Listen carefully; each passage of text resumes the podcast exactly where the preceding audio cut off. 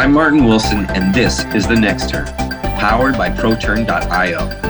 The Next Turn is the home of conversations about skiing, ski racing, and sport. So thank you for joining us in the pursuit of better to be better athletes, better coaches, better parents, and better fans. This week, a conversation with Ryan Cochran Siegle. Welcome back to the next turn. It's good to have you here. As always, it is good to have Jeff Vibert and Cara Williams by my side. Cara Williams, how are you? I'm doing well. I've been loving uh, all of the dramatics that have been happening, uh, unfolding over the last few weeks in the World Cup. There's been some crazy stuff. We've had uh, a Canadian medal. We've had two American women on the podium together. We've got a new record tie. Record tie. Mikaela Shiffrin tying the all-time. Oh. Did you not know about that, Martin? It happened. 82. 82. I just assume she's already at 100. I like. Open your phone.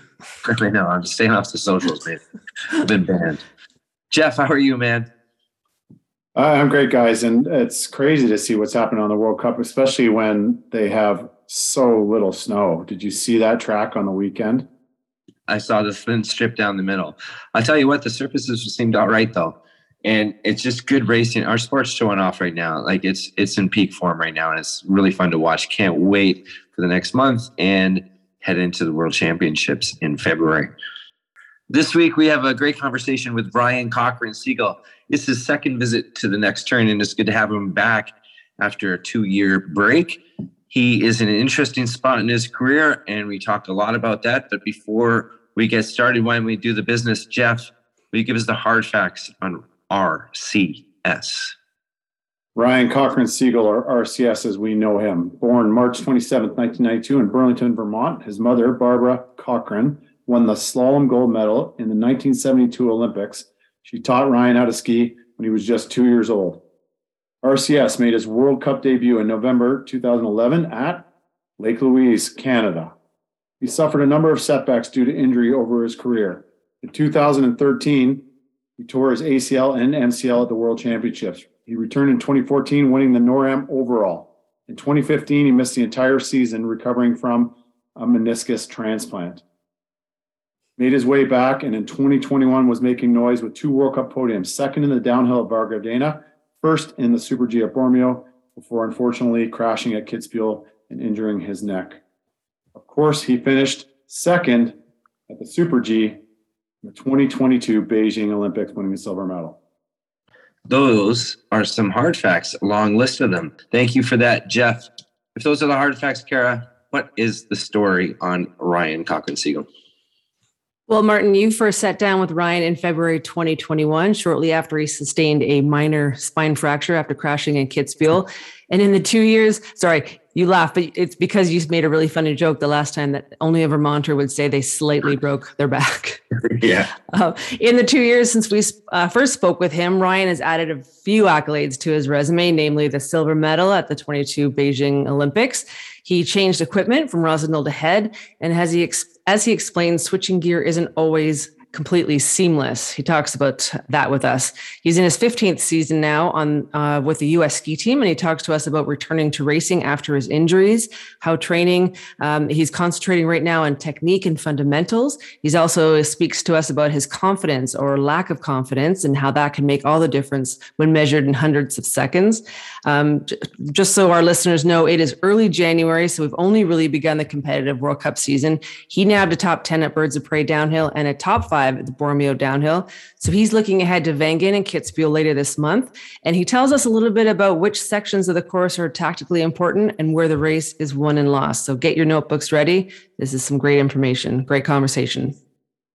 Cara, thank you for that. It is always a great chat with Ryan. He is smart and thoughtful and open.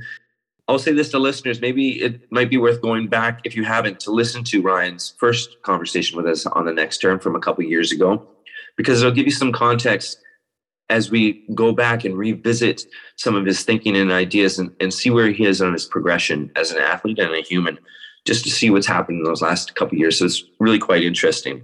Like Cara was saying, I got to talk to him just a couple days ago when he was on break, a couple days after he came back from Bormio, a couple days before he heads over to Wengen to race, and the day after he was at his backyard Cochran Ski Hill training and racing with a bunch of USSA athletes from around the state and giving it his all. That gives me a lot of context about what this guy is really all about.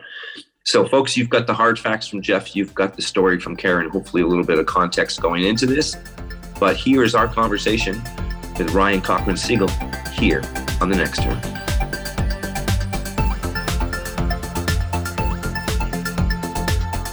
Let's start where we should start.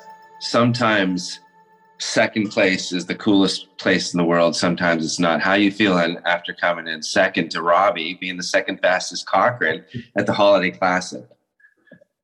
Uh, I feel good. I think I, um, yeah, I could have used a little bit more training, but he skied well and yeah, the best skier of the day won. So that's what's important.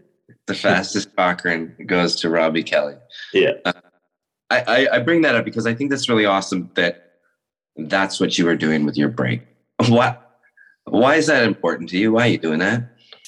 I don't know. I think I think if I can go home and like get a few runs at Cochran's and you know, especially like ski some slalom. It's been a while since I've been skiing slalom, so I I think that's one of those things that I enjoy. Um, it just happened that we were able to do like a USSA race that was happening that day. Um, so it all kind of just worked out and it was a lot of fun. I mean, it definitely reminded me a lot of the TGFS, which we do in the spring and just like, you know, the energy that you see from the kids racing. And, and I think it's kind of, it's cool to come back like three days after Bormio and, and get back to that kind of racing. I think it like makes you, you know, realize just how, I think, how fun the sport can be.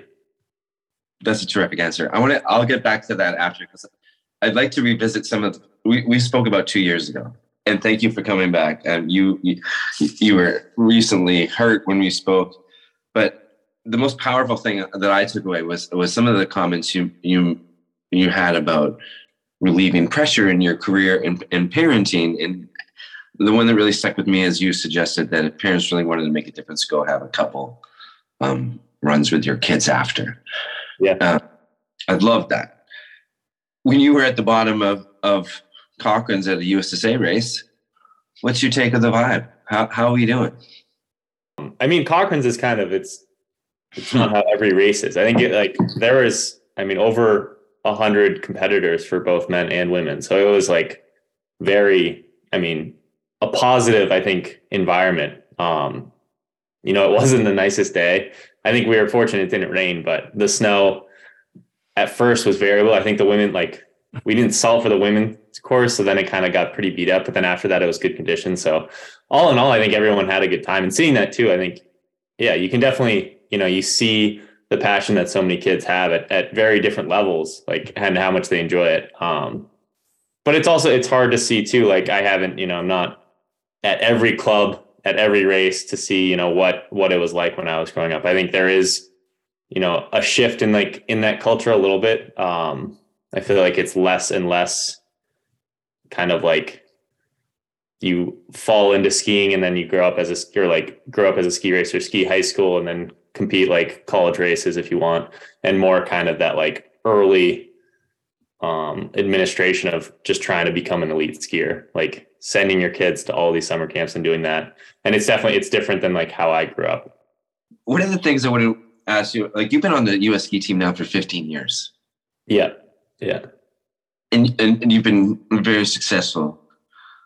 Do you think there's a better development model than having to be on the US ski team for 15 years? It's a good question. I mean, clearly you can see there are other guys that have like gotten to my level and reached above my level that are quite a bit younger than me. Uh, but I think those like types of athletes also they're not the norm. I mean, like peaking, speaking people like I mean Odermatt or um, I mean Kilde where he's at now. We're the same age, but he's definitely like way more, I mean, solidified in his career. But no, I think it's like, yeah, ideally it'd be, you know, a three or four year path from being your club level, skiing through NORAMs, skiing a little bit of Europa Cup, and then getting to World Cup.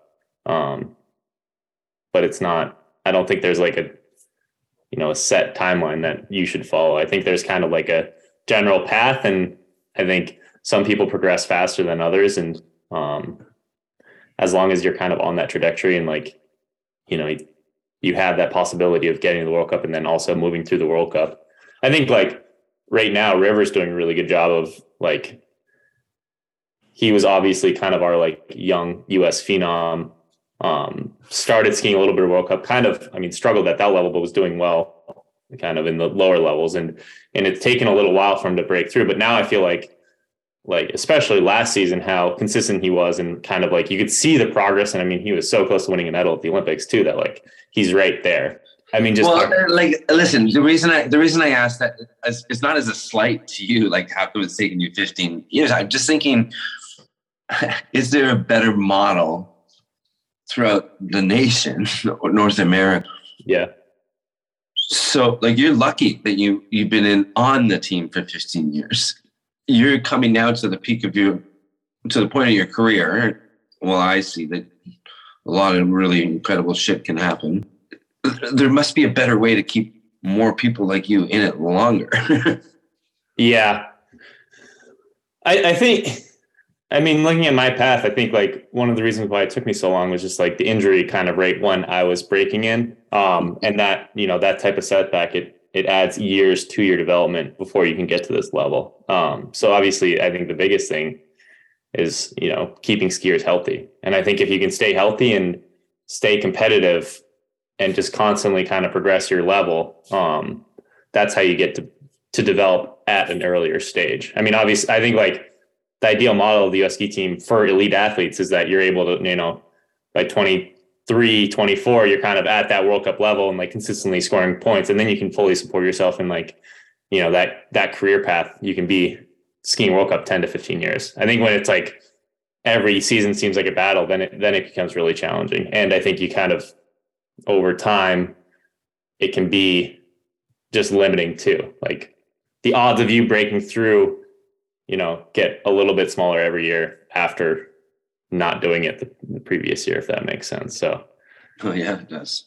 Yeah. Um, I appreciate you thinking big picture. I, am sorry to throw that off you at you right off the bat. I just I thought you had a lot of smart stuff to say, and I'm I'm curious to your thoughts on. So thank you.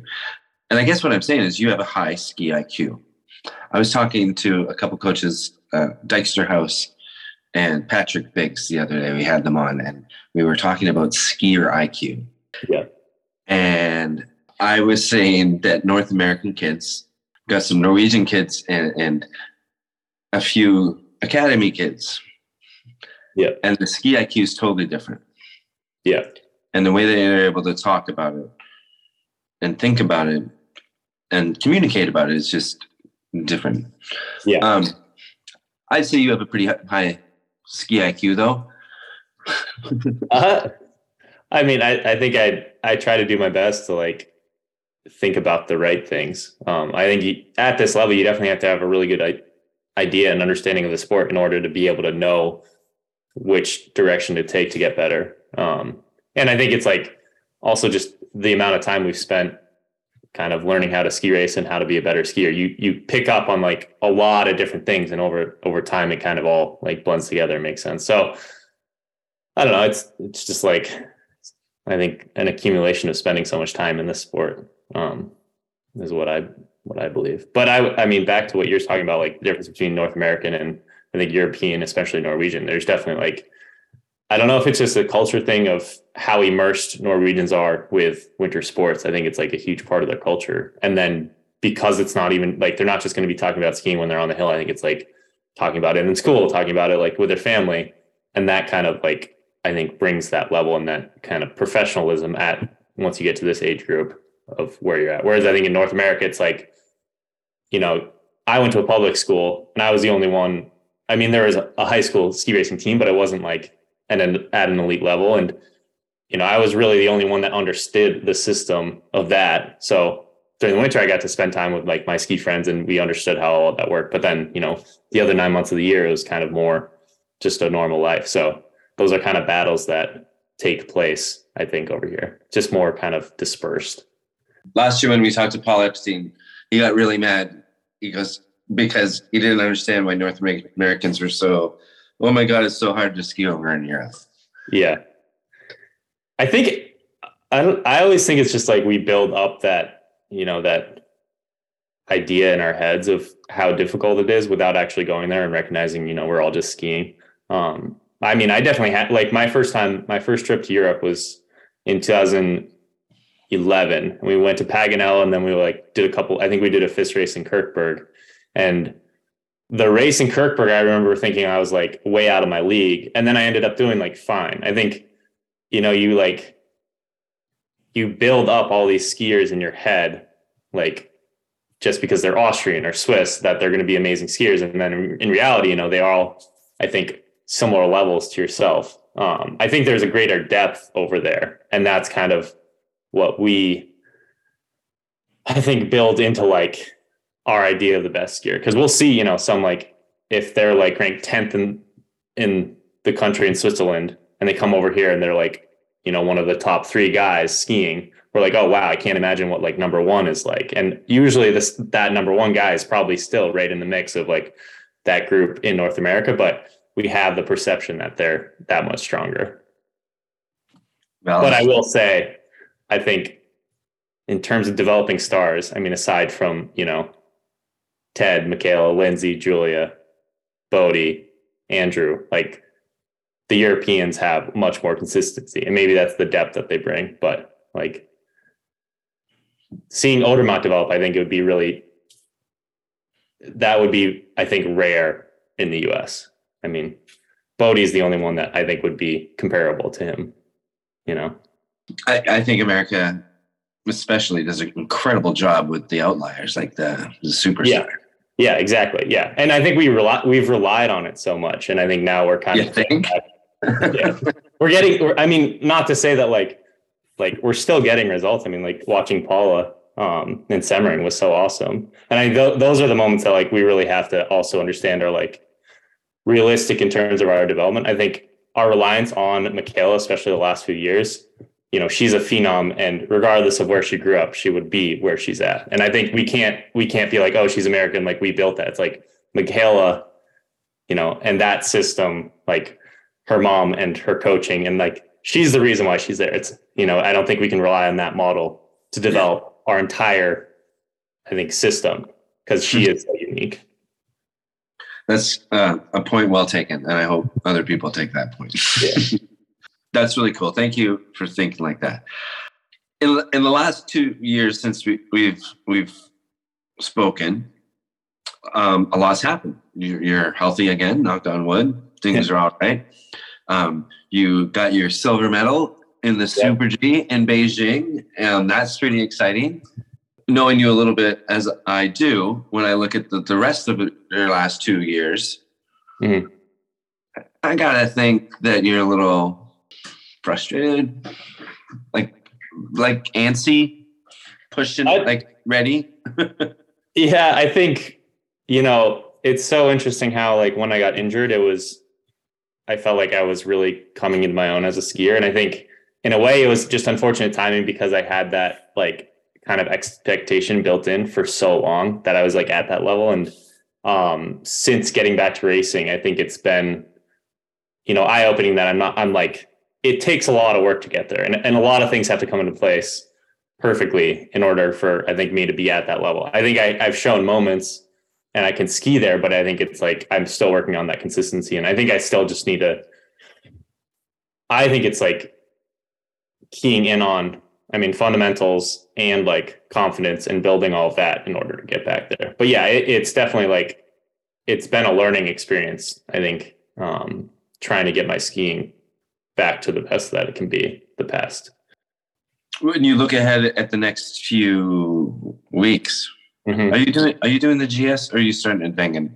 Yeah, starting betting again. No, um, flying tomorrow and then doing a little training before, um, and then yeah, Wengen next weekend. Wengen, then Kitzbühel, then Garmisch. Yeah, Those Yeah. are some fun tracks. yeah, no, for sure. I'm. I mean, I think I'm excited. I think it's always nice after this little break to go over because Wengen, in terms of the skiing, is a little bit um, more forgiving. I mean, just compared to Kids Kitzbühel, but it's a good like kind of revamping or re like getting reamped for it. Um, so, and then Kitzbühel's a challenge, absolutely. Um, but yeah, I think you gotta you gotta go into each track with enthusiasm and excitement and ski it. You know how how you've learned to ski it. You know those tracks, and those tracks are pretty similar year after year.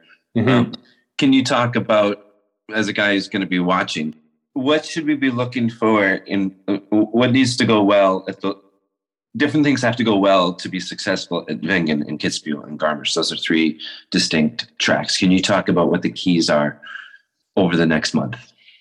Yeah, I mean, I think it's generally obviously it's like fundamentally you have to be skiing well. I think Wengen's a little bit more gliding, so I think having that like clean touch with the ski. Um, and then Kitzbühel's you have to bring a good intensity. Like I think a little bit more reliance on good technical turns up top and then on the bottom, but then again a little bit of gliding in the middle.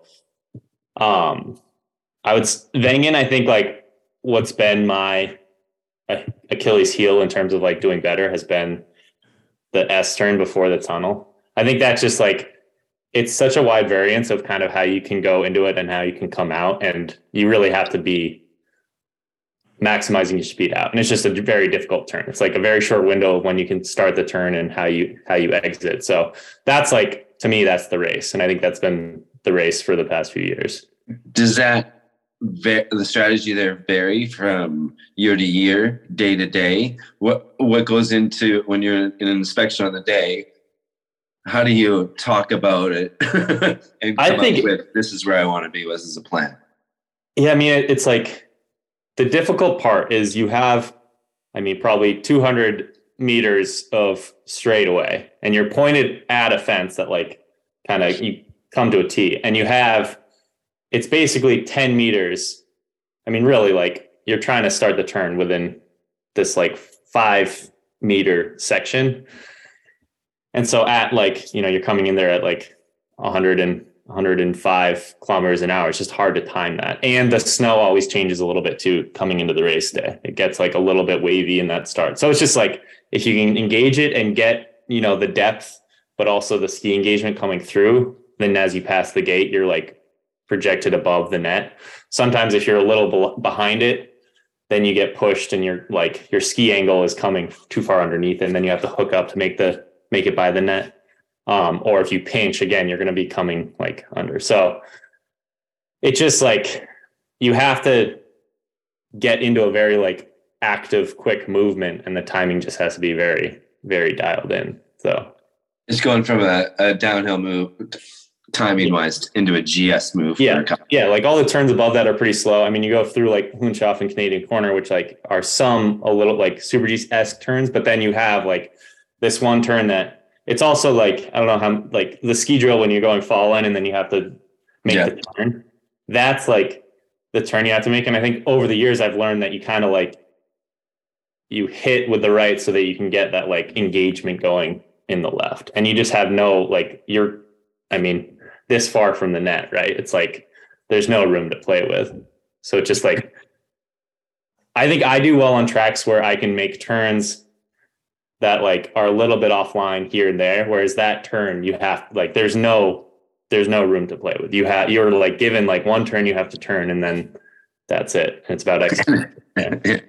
or you hit the tunnel walls. Yeah.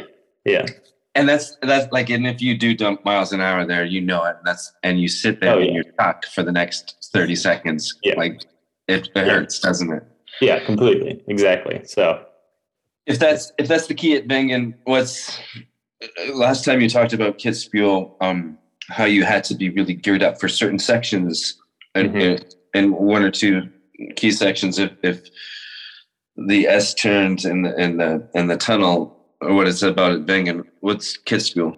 Kitzbühel, I think, is you know mis- minimizing the distance you're skiing um, with like as clean of a ski as possible, all the way up to the Steilhang like turn, and then I think to win the race, like when Feuz has won it, like the three races he won it, he just like m- maximizes his speed out of Steilhang. So you get again, it's kind of similar like fall line, but you have to go, and then it's a super big side hill side hill before you get to the road, and that's like that speed you do not gain again until you hit the tra- traverse on the bottom. So um, it's like you just have to engage the ski clean. I think get depth, but then have it coming back to and have the ski kind of cutting back across that side hill, passing the gate before you get on the road as early as possible is kind of like where I think most of that race is. It's exciting. It's funny how like the exciting parts of Kitzbühel, I don't think are really necessarily the places that you actually win. It's like you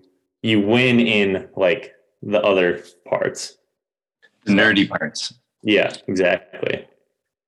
I've heard that before that Kitzbühel, it seems like it's this test of mental fortitude. Absolutely. Yeah. Courage. And there's definitely that element to it, but really it is uh, like a chess game of where, yeah. where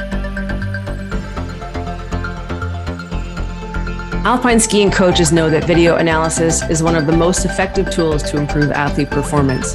But imagine, what if we could make video analysis simpler and even more effective? ProTurn.io empowers you to take your video analysis to the next level by overlaying speed, acceleration, and turn data directly into your videos. This enhances video analysis, helps athletes of all levels dig deeper. With speed and acceleration right on the video, athletes can gain a more detailed understanding of the direct impact of their tactics and techniques. With ProTurn, video review sessions become more concrete and easier to understand. Take a closer look at your turns and start elevating your training. Visit proturn.io slash the next turn to get 10% off your ProTurn pack. Proturn.io. Train smarter, improve faster.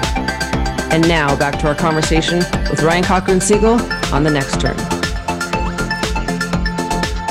Another big change that you've had over the couple since we last spoke is mm-hmm. you're on head skis and you yeah. have the legendary Heinz with you.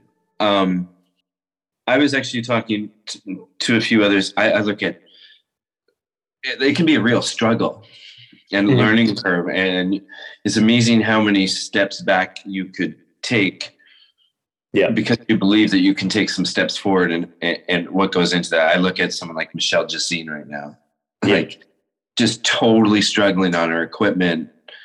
Yeah. Right. Something like that. What, what is the process for you? What was that process? And he, and Heinz is the man, right? Yeah. yeah. And you can, you, what is, how much of it was the ski and how much of it was working with him that made you switch? and and what's gone into the last couple years what have you learned yeah i think like when these i mean initially like i was planning to resign with Rossi. i mean i was injured in like all those things and i was coming off the best season of my career um, and it, it was just like kind of the way the conversations worked like head was able to kind of put their foot in the door and then they were able to like put some things on the table that um, you know i felt could be really positive especially kind of like going forward with my career. And I mean that the biggest piece with that was I think working with Heinz. And so, you know, that like idea got put in my put in my brain and I feel like that was kind of like that definitely helped um, with this decision and ultimately why why I ended up signing with Head. I think since that like whole process went down, it's been very eye opening. Just you know, um, I think I saw Head as the best you know the best athletes, especially in speed, were on head. Like you looked at Kriechmayr with the season that he had had, winning world champs in downhill and Super G, winning the Super G title. Um, and like guys like Mayer and Feuz and all these, you know, really strong skiers, I was like, okay, like clearly the equipment works. And I think w- what I've learned is that like most of those guys are all skiing on unique type of setups I mean, there's a lot of variations between the bindings, the construction of the skis, length of the skis, the boots, and um, so it's kind of like like they're all skiing on head, but in a, they're also skiing on different things. And and it's been you know that the first year was definitely very eye opening with how much I had to kind of decipher between what what I wanted to be skiing on, what the setup needed to be. And I think this year it's been a lot more like simplification because I know I have a pretty good understanding of what the skis are going to be like. Um, and it's just been about kind of like dialing the boots. That was the biggest focus this year. So I, I, mean, I skied on Rossignol my whole, you know, life up until two years ago. And it, I think there's a lot of, you know, natural movements and like reliability that I knew just like subconsciously with Rossignol. And so now it's like getting the consistency and so that my natural movement patterns are specific to my new head setup. Um, I think that's just a, that's just a matter of time. I think too. Like you know, every every run down Kitzbühel or Wengen or Bormio is new experience and new feedback um, that I kind of get to learn from and, and process and get better from. I have a couple questions with that. One, the Rossignol boot, the Lange boot is very different from that head boot. Mhm. Yeah. Yeah. What have you had to adjust to, and what have you adjusted? Yeah. I think I, I was expecting it to be more similar than it was. Um, I think that's just that's on me too. And I think then the biggest thing that I learned too was just like I was trying to ski a similar plastic to what I was in Rossi, and that ended up being too stiff with the head. So like I've definitely this boots I'm in now are significantly softer, but I think that gives me kind of more pliability like in the turn, especially through you know a little bit of chop, a little bit of bumps. I think it's like a little bit more forgiving and keeps the ski engaged. Um, the other really interesting difference between the two companies is even just base bevel. Like heads base bevel is like sounds more aggressive than it is, whereas Razio is probably in like a one to a one point two five. I think heads is like I'll bounce back between a 0.5 and a 0.8. Um, and that just like that's based on the machine they use and and for whatever reason. So that would say Voodoo. those are the things are yeah. Voodoo and science mixed together. Yeah. You've also had, oh you still have Ian, but you don't have Forrest anymore. Who else do you have working with you now as far as coaches? Yeah, so we have. I mean, I've been spending most of my time with the speed team. So Randy Pelkey's our head coach, and then Urban Plenisic. Um, he's Slovenian, so I never get his last name right, but it's like Plenisic. Um, and then Scotty Venus is now. So he's the last two seasons he's worked like summer camps through December thirty first, and then he goes home for the winter. So he's. Um, I think he's still touring around Europe, but not with a team. And then um, Austin Severia was new this year. Um, ben Black is our kind of strength and conditioning slash um, on hill coach slash also like tech IT guy, and then Caitlin Ciccone is our um, our PT. So those are. I hope I'm not forgetting anyone. I think that's one. yeah, that's the squad. The rest of your team, it's it's been it's been an interesting season or start so far for, for the for the team. Yeah. The Moose Moose stuck some in there. Sam Morse Yeah, at a at a at a nice couple runs. Erik Arvidsson. Mhm. What's your what's your take on on the team of the the speed team now? I, it's interesting because I think this summer, like seeing how we were progressing based on our training in La Parva and our training in Portillo, and I mean Copper too. I think we like I thought we were going to make a really big step um, as a team, and I think it was just a very big change from going from Copper to Lake Louise and then to Beaver Creek. I think we kind of definitely took a step back, and um, I think it's been frustrating at moments because I think a lot of the guys, one, can just we can all be skiing better than we have on race day. Um, and when you don't get those results, especially early on in the season, then you feel like you're like just trying to swim to stay alive. Um, it was interesting with Gardena because I mean, as a team, we performed pretty well, especially relative to the other two races. Like, I mean, obviously, Sam getting, I think he was 10th and 15th. And then, I mean, both Goldie and Travis were pretty solid. But it was interesting for like Bryce and I, we both struggled. Um, I mean, struggling like relative to how we have skied in the past there. And I think we kind of all as a group recognize we can be doing better. And um, I'm hoping that, you know, we're, we're building on that idea of who we are. And I thought Bormio, you know, I think some guys were still trying to figure things out and didn't, didn't ski that well.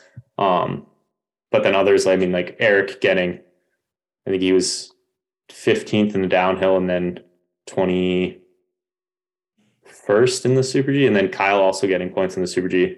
Um, I mean, those are like, you know, Bormio was as World Cup downhill as it gets and like was incredibly challenging. And for those young guys to kind of be in that mix and kind of see that they they belong there, I think is really important. And I, I hope like, you know, as a team, we're kind of we're helping, you know, not just those of us that are in the 30 and trying to get better, but also the guys that are we're hoping to get in and try to bring them in with us so that we have a stronger team. Um, but yeah, it's kind of always, you know, I don't think we're ever you're never happy because you feel like you always do better and you're never, I think, totally disappointed because it can always be worse, is I feel like how how we're at right now, but just trying to clean things up and and move forward from here. When you look at the rest of your season, you get to go home and race, like back to America ish, Yep. like home ish. That's going to be fun. Yeah. Um, you've got world championships. It feels pretty long when you think of where you are now to, to where it ends up. Uh, what's the what's the key factor for you to be going at all cylinders from now till March?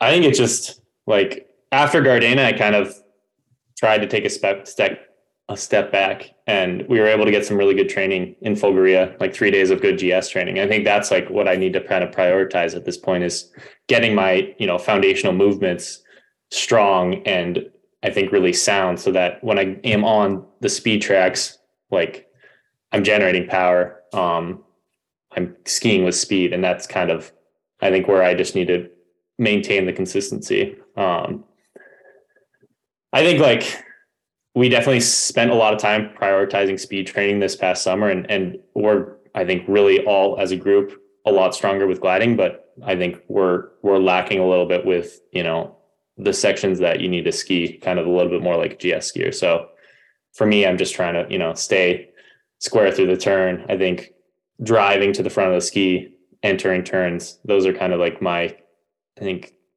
just key focuses of what what links up and what hap- happens when I start to ski to my best. Do you have a full GS schedule ahead of you too? What's your thinking with GS? it's so yeah, it's I mean I'm not racing Adelboden. Um, there's potential for me to race Garmisch. The, the thing is, I feel like I've gone into GS races where I didn't get a good GS block prior, and it's just such a fight, even just to like get a second run. And so I think I would only want to be doing it if you know I think I felt like I had a realistic chance of doing well. Um, we'll see how much training I can get before Garmisch for GS. Uh, but right now, I think the priority is still just Super G and downhill, and um, trying to you know ski consistently in those two events. I think the other problem too is like if like with world champs, if there was a spot open for the GS, the scheduling of it is so much time between the last speed race and then the GS that I think it would be for me. I just feel like it'd be nice to just come home and um, get a little break rather than trying to stick around for that last race. The scheduling kind of always comes into play, so it's it's a challenge. I wouldn't mind talking about in the last two years how how are you wiser? What do you know now that you didn't know before? That's a good question. I think I don't know. I think I'm wiser with I mean just like the equipment that I'm on. I think there especially last year there was a lot of time where I felt like I felt like I was struggling with the equipment in different situations and I think this year it's like recognizing that I was feeling that way because of my own tentativeness with how I was approaching it with my own skiing. So the ownership aspect of like at the end of the day, you're the the racer and you have to dictate what happens. Um, I think that's been pretty key too, because it, it like rather than I mean it's like blaming external things that may or may not relate. I think like having ownership of yourself and what you can be doing yourself is way more valuable and I think I'd like viewing that across the board with you know the whole approach as to both training and um, the mental aspects of everything. I think you know owning owning your you know what's going wrong. I think will create will give you a solution that you can resolve rather than relying on you know things that are out of your control to get better so that you get better is you know you're not going to be very happy at the end of the day if that's what you're trying to do. Jeff and I often use the term um, ownership from the Latin "own your shit." yeah yeah exactly i mean yeah i think that's like that's true in like all athletics too i think the best athletes are the ones that you know, have, you know, their own, the most reliance on themselves rather than external conditions to perform well. And they're adaptable and they can, you know, overcome. There's a, I forgot, there was a basketball coach. I can't remember her name that was saying it. I got fired up just listening to it. It's like life, this doesn't get easier. Yeah. You just get better at doing hard things. Yeah, for sure. Yeah, absolutely. What's your confidence level now as far as where you are, health, mentality, equipment, scheduling, fitness, life, com- compared to where you were a couple years ago and where you think you need to be? I think like the position I'm at is a lot more solid than where I was. Like, I mean, even regardless of the injury, was like, I think back then I was still kind of coming up, but it wasn't like, I think there was a lot of um, inconsistency with my skiing that didn't quite bring me to the top level. Um, whereas now I feel like I'm, I'm consistently like, feel like on my best days, I'm able to perform, you know, in that solid top 10 group. Um, but I think the confidence that I had back then is kind of what I'm lacking right now. Uh, you know, the ability that you just feel like you can just go out and ski and perform as one of the best ath- or best skiers in the world. I think I, I view it, um, whether it's like intimidation or, or feeling like I'm not as good as, you know, Odermatt, Kilde, those kind of guys. Um, whereas I think it's like, it just takes confidence to go, you know, fully trust yourself and not focus on anything else. I think that's kind of what what I'd like to get to. I bet a lot of people would. yeah, no, absolutely. It's a battle. Yeah. Do you talk to Paula Moltzan much? Do you keep in contact with her and Ryan? Yeah, we're all, I mean, I think we're good friends. We don't, it's not like we're texting on, you know, Tuesday nights checking in. Um, What Like- what advice would you give her? What what have you given her before her second place, and what do you give it now? um, I think it's hard, like in the situation that what she was prior to her podium, because I think like I mean it's easy also looking back, being like you don't really need to change anything. Like you're skiing incredibly well. It's just a matter of time and consistency on race day for it to come together, and clearly that's kind of what happened. And I think like now that she has shown that she's at that top level, she has to do her best to keep doing the things that put her there rather than I think you get a lot more tension and like things change kind of from the outside, but you know, your skiing has to maintain that same focus and that same intensity. Um, and that can be hard to do. But I think it's just, you know, you're I would say there's no need to change anything right now. I think you just have to trust yourself and um yeah, and, and trust your ability. That's probably good advice for you too. No, I think so. Yeah, I think there's times when like I felt like I've like it's a grind and pushing through it is when you can kind of build confidence. I feel like I'm a little bit there right now, and it's just a matter of getting you know a few good results under me, and then I'll feel like with that it'll. I think it can be powerful. what is it? The Dunning Kruger chart. Have you seen that? Where it's as you age, your confidence is here, but versus what you actually know. Yeah, Yeah. And then the more you know, you actually have less confidence, and yeah, uh, you should look into that. yeah, yeah.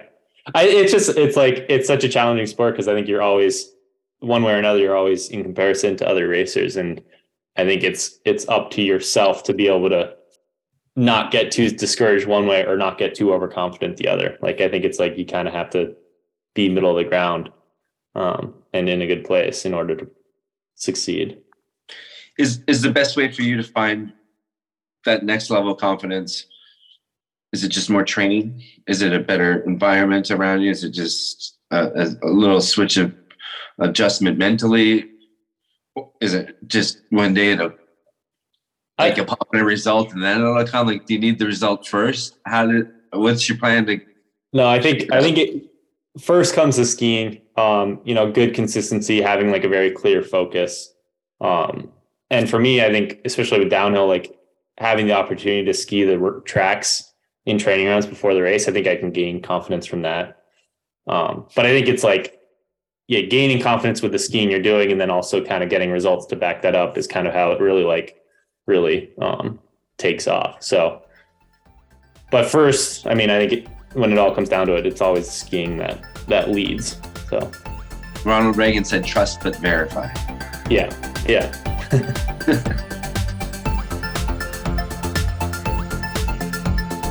Welcome back. Special thanks to Ryan Cochran Siegle for an incredible conversation, for his openness, for his experience that he's sharing with us. Just he's a great guy, very smart. It's always a pleasure to learn from him. It is now time for our Swix thoughts of the day. As always, I'd encourage you to share your Swix thoughts of the day with us at the next turn podcast.com. Cara, we'll let Jeff go first this week. Keep you guessing Psych. there a little bit. you panic there a little bit. Jeff, we'll start with you. What are you thinking? What are your Swix thoughts of the day?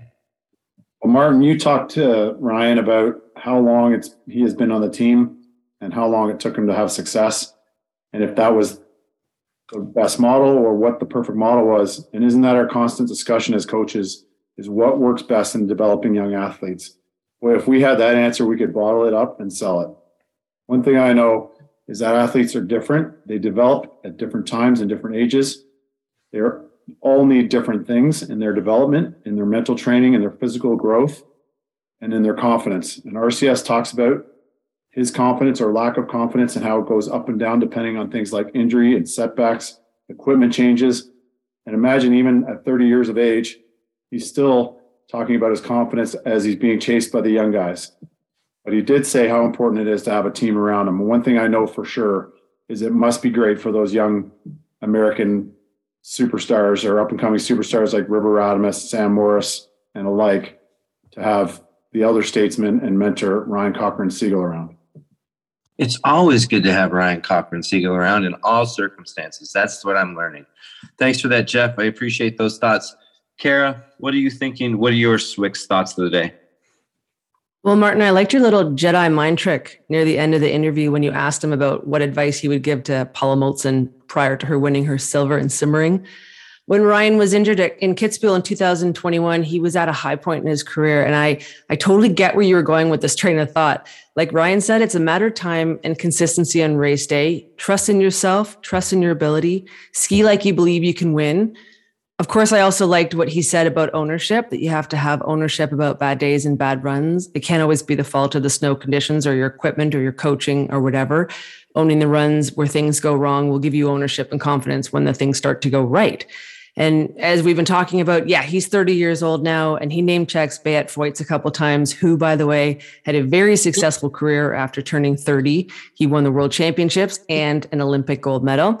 And I believe Ryan has more in him. Uh, on his U.S. ski and snowboard profile, he wrote that his career ambitions are to win the World Cup downhill title, win the Olympic medal, and a World Championship medal. Uh, he also wants to win the Kitzbühel downhill. So he's already achieved one of these goals in his silver medal at the Olympics, and I'd love to see him achieve the others because I 100% believe that he has the ability and the capacity to do so. So let's hope your little Jedi mind trick worked, Martin. That was some high level voodoo stuff I gave him. Wow, that was good. It, it really was. It was very sneaky. I appreciate those thoughts. For me, I, I, I'm I'm always struck when talking to anybody from the Cochran family how much they love the sport, how much it is in the fabric of their being. I encourage anybody, whoever has the chance to be around this area, to go check out Cochran's uh, and see what it's like. This little tiny area that just produces love of the sport. The idea that Ryan Cochran Siegle was fifth at Bormio. Three days later, was training slalom next to the tap lines uh, uh of syrup at Cochran's with 100 U16 kids, and then stayed out late to train more with his cousin Robby, is a testament to how or why he is good. Not how he is good, why he is good. Uh, it's such a big part of it. I love talking to an athlete with a different perspective of their confidence at different stages to talk to Ryan two years ago and now just to see the, the subtleties of difference of how he thinks about himself and what he um, is capable of doing is it's really quite interesting. He is so patient. He is still patient. And I think that's why, Carrie, you recognize it. He's got staying power. He's got longevity. He's he's a great skier. He's a great guy, and he loves it. That buys you a lot of time in this sport. Those are my Swix thoughts of the day.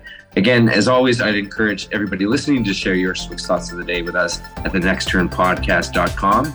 But until next week, we'll meet you back here on the next turn. Be well.